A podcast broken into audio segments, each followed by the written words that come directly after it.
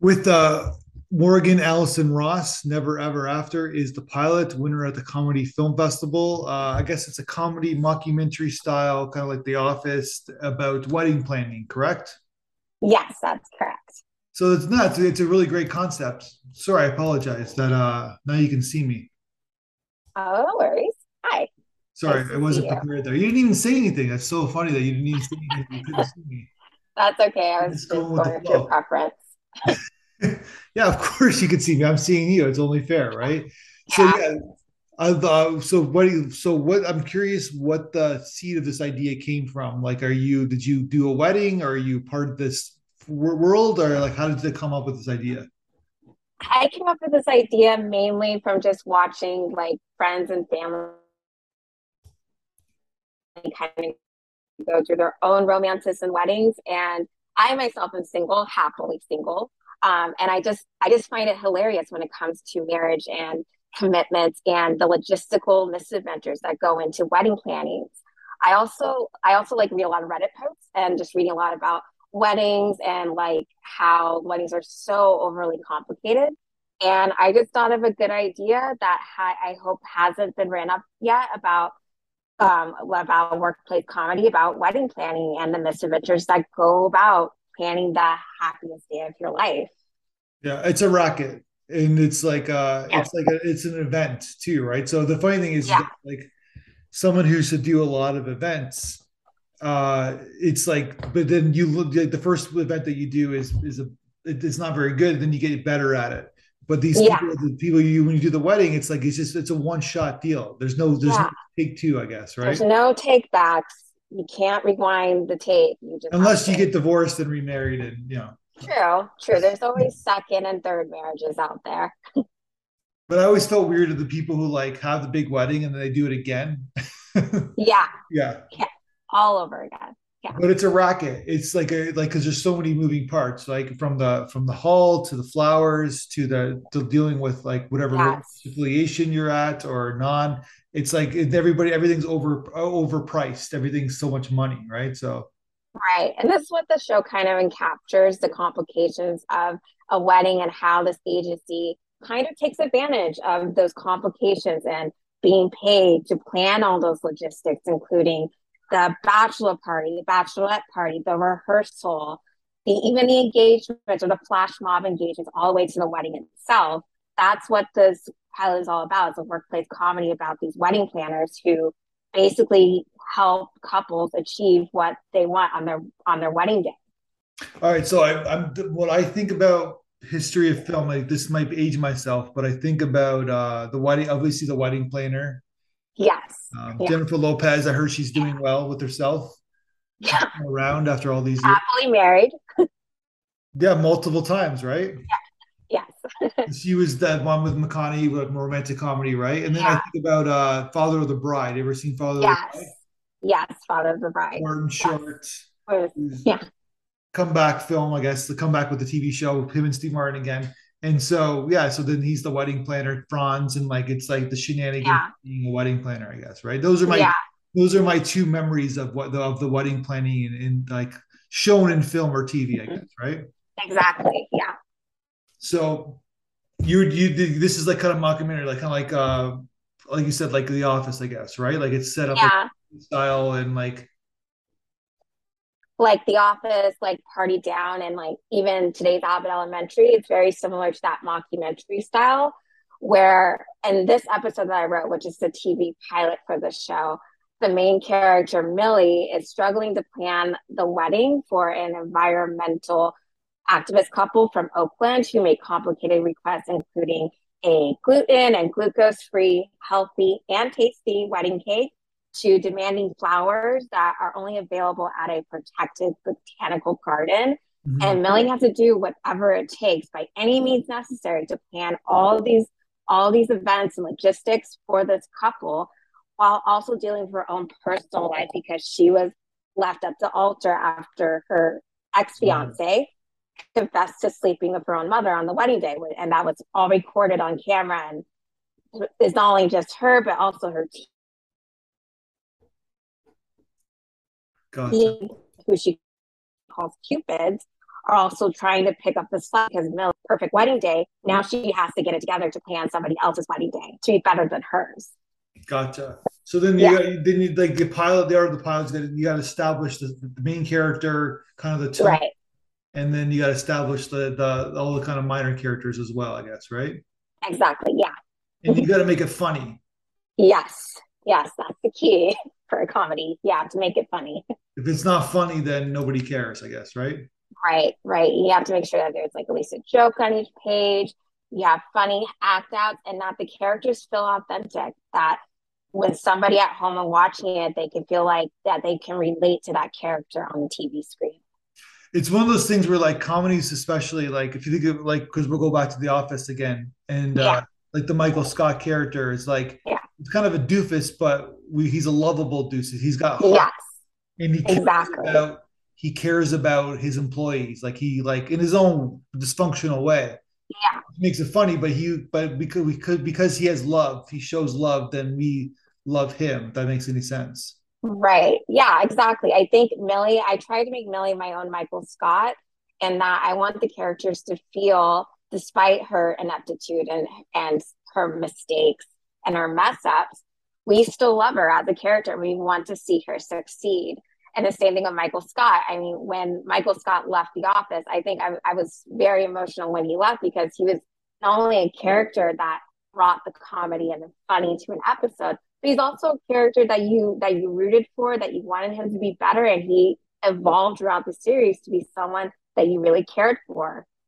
Yeah, exactly. And it's like, yeah, it seems like like heart is a big part of of the sitcom, I guess, right? Now. Yeah, exactly.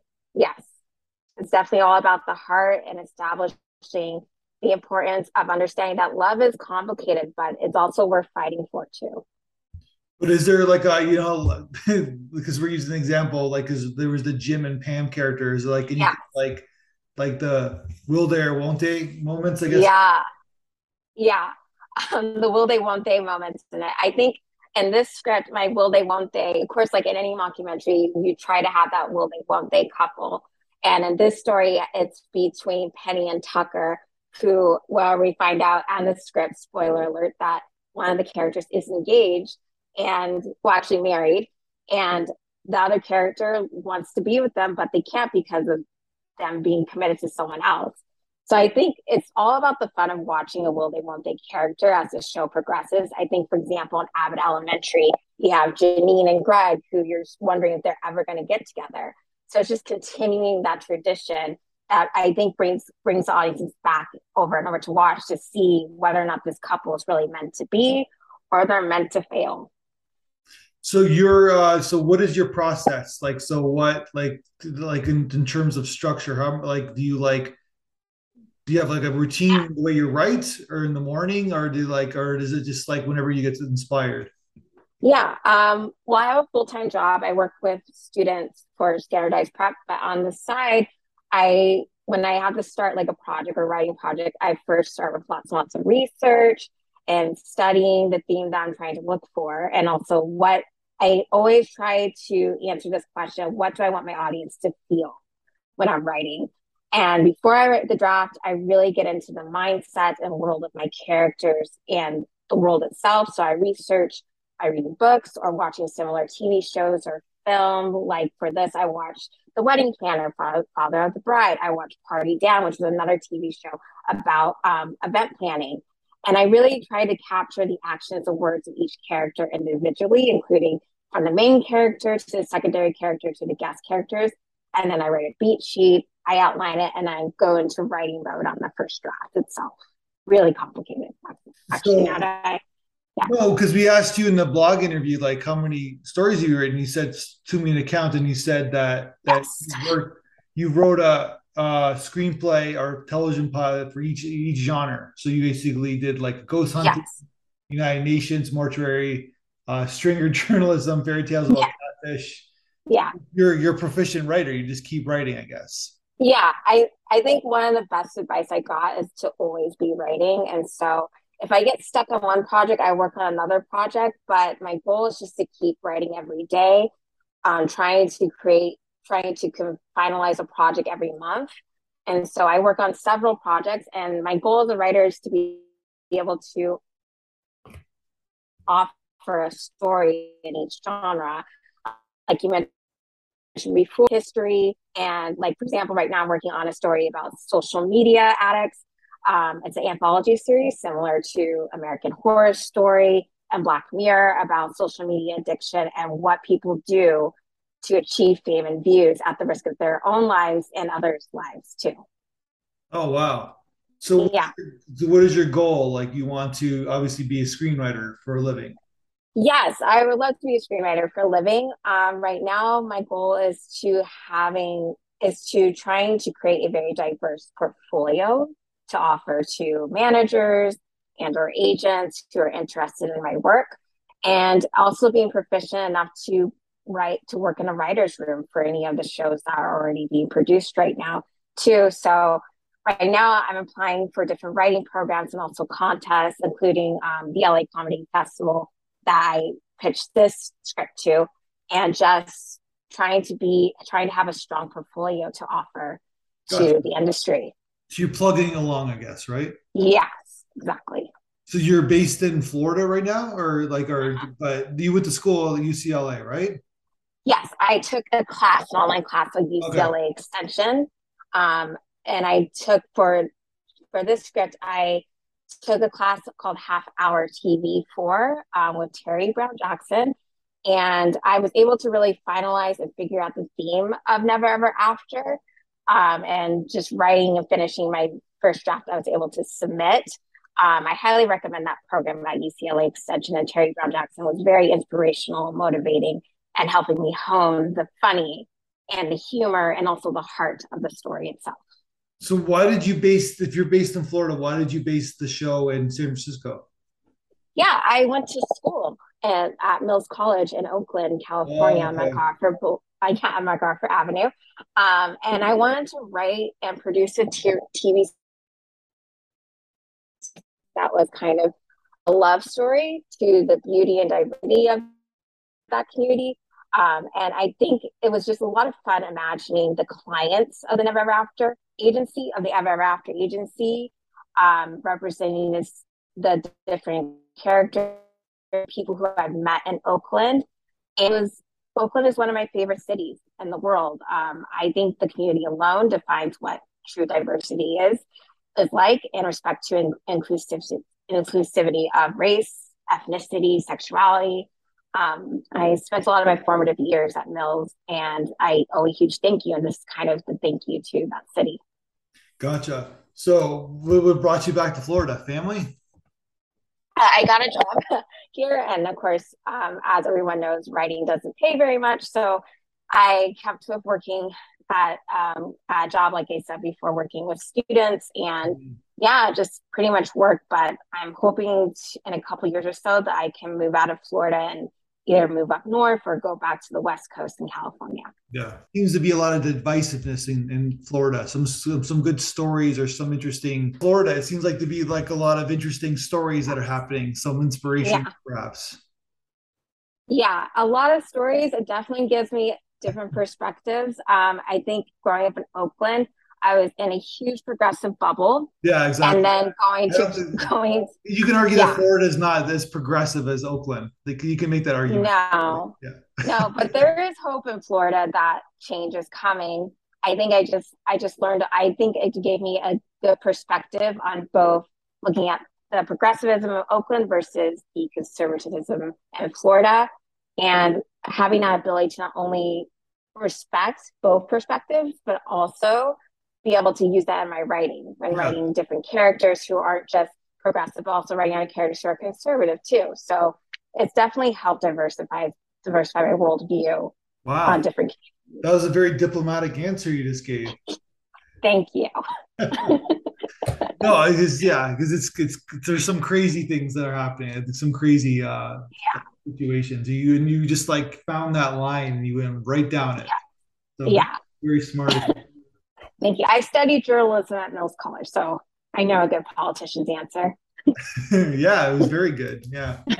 maybe maybe that's something you can be doing in the future as well, writing for for yeah. politicians, yeah. Or being a politician yourself. Oh, no. Yeah, that's the, the world problem, isn't right? ready for me. That's the problem. The smart ones don't want to get into it because they're like, like it's, you know what I mean? Like it's the, it's. Yeah. So, anyways, but so yeah, this this script is really sound. Um, good topic. It's kind of it's it's it meets in a certain formula, but there's there's still uniqueness in inside of it. So people who read it can be are familiar with the the structure, but you're still giving some some original uh, ideas and content and the setting as well. I guess right. Right. Yes. And I think what I'm what I'm glad about the script, well, what I'm proud about the script, especially after just being able to look at the final draft, is that it it helps it helps kind of it helps the audience kind of relate to the theme about the complications of love and how how it help how what it means to be authentic when it comes to loving people. Um, whether or not you choose to commit or not or whether or not you choose what's best for you i think the script and the story itself shows the complications of love and why it's important to take your time and really fight for it yeah exactly yeah it's and it's also but at the same time there's that's a there's there's so many opportunities like you could talk about the flower industry and you can talk yeah. about the religious kind of yeah. like capitalistic nature of like certain religions like they get the church venue it costs right. money right and uh then you also have like food and and obviously like wedding parties and guests and like right and how much it costs how much it costs right and trying yeah. to find a deal and like and then of course inner conflicts between couples and best men and meet meet of honors yeah. and moms and dads and sisters and brothers i guess right Right. And they don't teach you that in school, or especially when you're studying wedding planning itself. They don't teach you how to deal with relationship issues and family dynamics yeah. and all that jazz. And boundaries and like ex- yeah. And one of the things in the service industry, it's all about about expectations. People people's expectations can get a little bit like non-realistic and of course that's when conflict happens right right i think what helps is just remembering especially if you're in the service industry or wedding planning is learning how to manage other clients' expectations and what exactly what exactly their vision is like for the wedding day the wedding party or the events that are involved with the wedding itself yeah. So there's lots of room. There's lots of uh, stories that you can go down and like themes you can cover with this kind of dynamic, right? Right. Yeah. Right. I see with the story itself with the with Never Ever After, I see what I would be able to do in season one and season two and hopefully season three and so on. Because there's a lot of stories to tell. There's different kind of commitment ceremonies, there's different kind of challenges in wedding making. I think this show has legs to last for seasons to come. Yeah, well, I, I wish you the best. Congratulations with this script. Thank I think you. it's a really it's a really solid spec to showcase your talent, and I mean, it seems like you got a lot of other things on the go. So I appreciate you submitting, and uh, congratulations on everything and your future success. Thank you so much, and thank you for having me. And I am so grateful to you and Wild Sound for the table read of one of my favorite scenes in the story, and it turned out great. And I love how you guys made my characters come to life. Thank you.